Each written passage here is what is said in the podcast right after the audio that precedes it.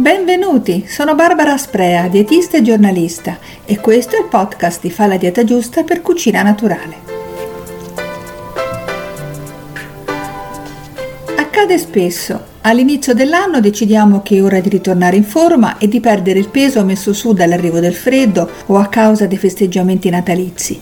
E in effetti prima si riesce a intervenire in modo tempestivo sulla propria alimentazione e più facilmente si ritorna al peso di sempre. Se invece si preferisce la tecnica dello struzzo, nascondendo la testa sotto la sabbia e non pesandosi più, facilmente si continuerà a ingrassare, almeno fino a quando dura la stagione fredda, che stimola a mangiare di più.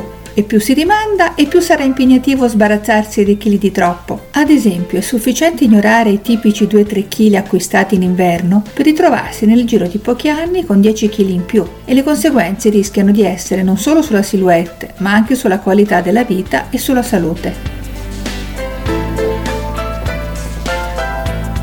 Punto primo. Un passo alla volta. Ma per dimagrire c'è proprio bisogno di mettersi a dieta oppure si può agire in modo diverso? In effetti spesso tendiamo a considerare una dieta dimagrante come una sorta di cura da fare per un periodo come se fosse un ciclo di antibiotici e una volta terminata tutto può riprendere come prima.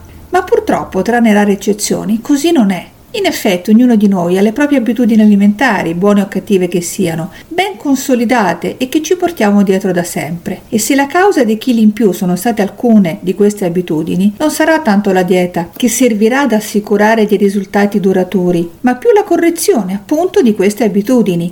Magari non c'è bisogno di modificarle tutte, si può cominciare da una o due e scoprire che già così il peso si rimette a posto. E poi con il tempo cercare di migliorare la qualità della propria alimentazione sarà sempre una buona idea. Ricapitolando, perché i cambiamenti diventino permanenti, conviene agire gradualmente, ossia adottando la politica dei piccoli passi, che però diventano grandi una volta che ci hanno fatto migliorare il nostro modo di mangiare. Punto secondo. Sette domande per capirlo.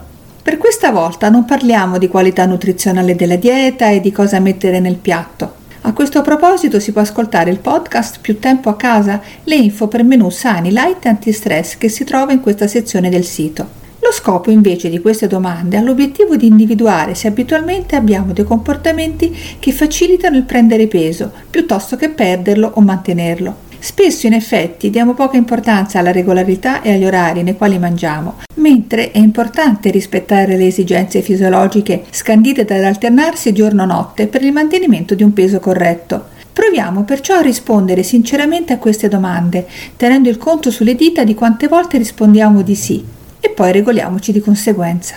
Ecco il mini test di sette domande. Cominciamo. Prima domanda. A colazione bevo solo un caffè?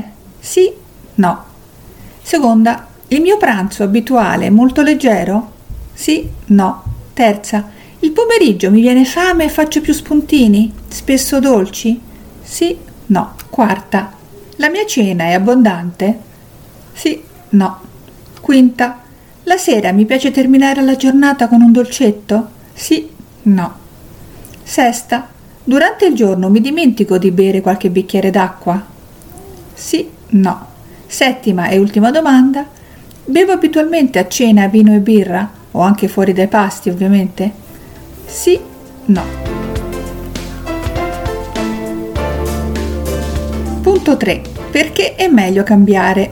Come si sarà capito, tutte e sette le domande indicavano dei comportamenti che possono facilitare l'aumento del peso oppure rendere più difficile il dimagramento. Se tutte le risposte sono state dei no, complimenti, non c'è bisogno di cambiare. Se invece c'è stato qualche sì, può essere interessante capire perché sarebbe meglio modificare qualcosa di queste abitudini. Ecco una sintesi delle risposte del test partendo dal mattino.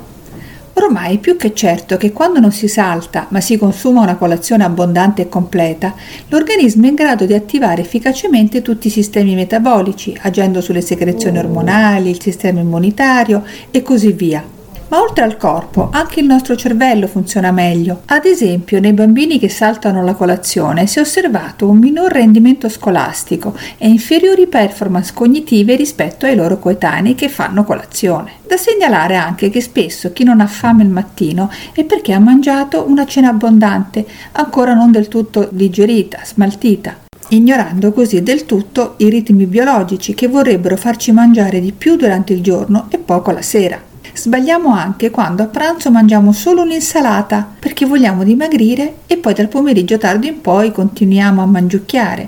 Oppure arriviamo a cena affamati come lupi. La notte però dormendo il nostro dispendio sarà piuttosto basso e difficilmente consumeremo le calorie introdotte con una cena molto abbondante e il surplus calorico, come sappiamo, si trasformerà in adipe. A questo proposito può essere interessante anche sapere che quando si cena tardi la qualità della dieta si abbassa. I ritardatari tendono a consumare più cibi grassi e dolci nonché alcolici. E in effetti bisogna ricordare che anche se non ce ne accorgiamo, vino e birra portano calorie.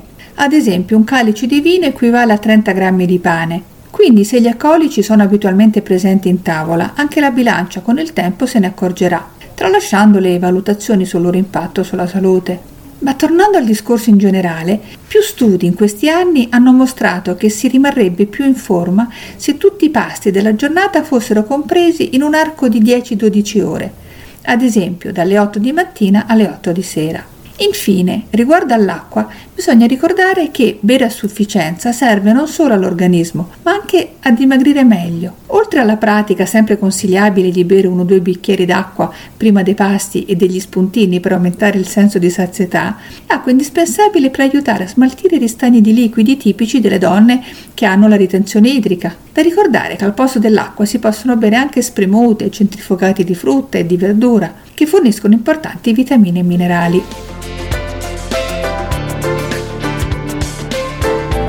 E con questa ultima nota per oggi ho finito. Vi ringrazio per avermi ascoltata e vi do l'appuntamento al prossimo episodio del podcast.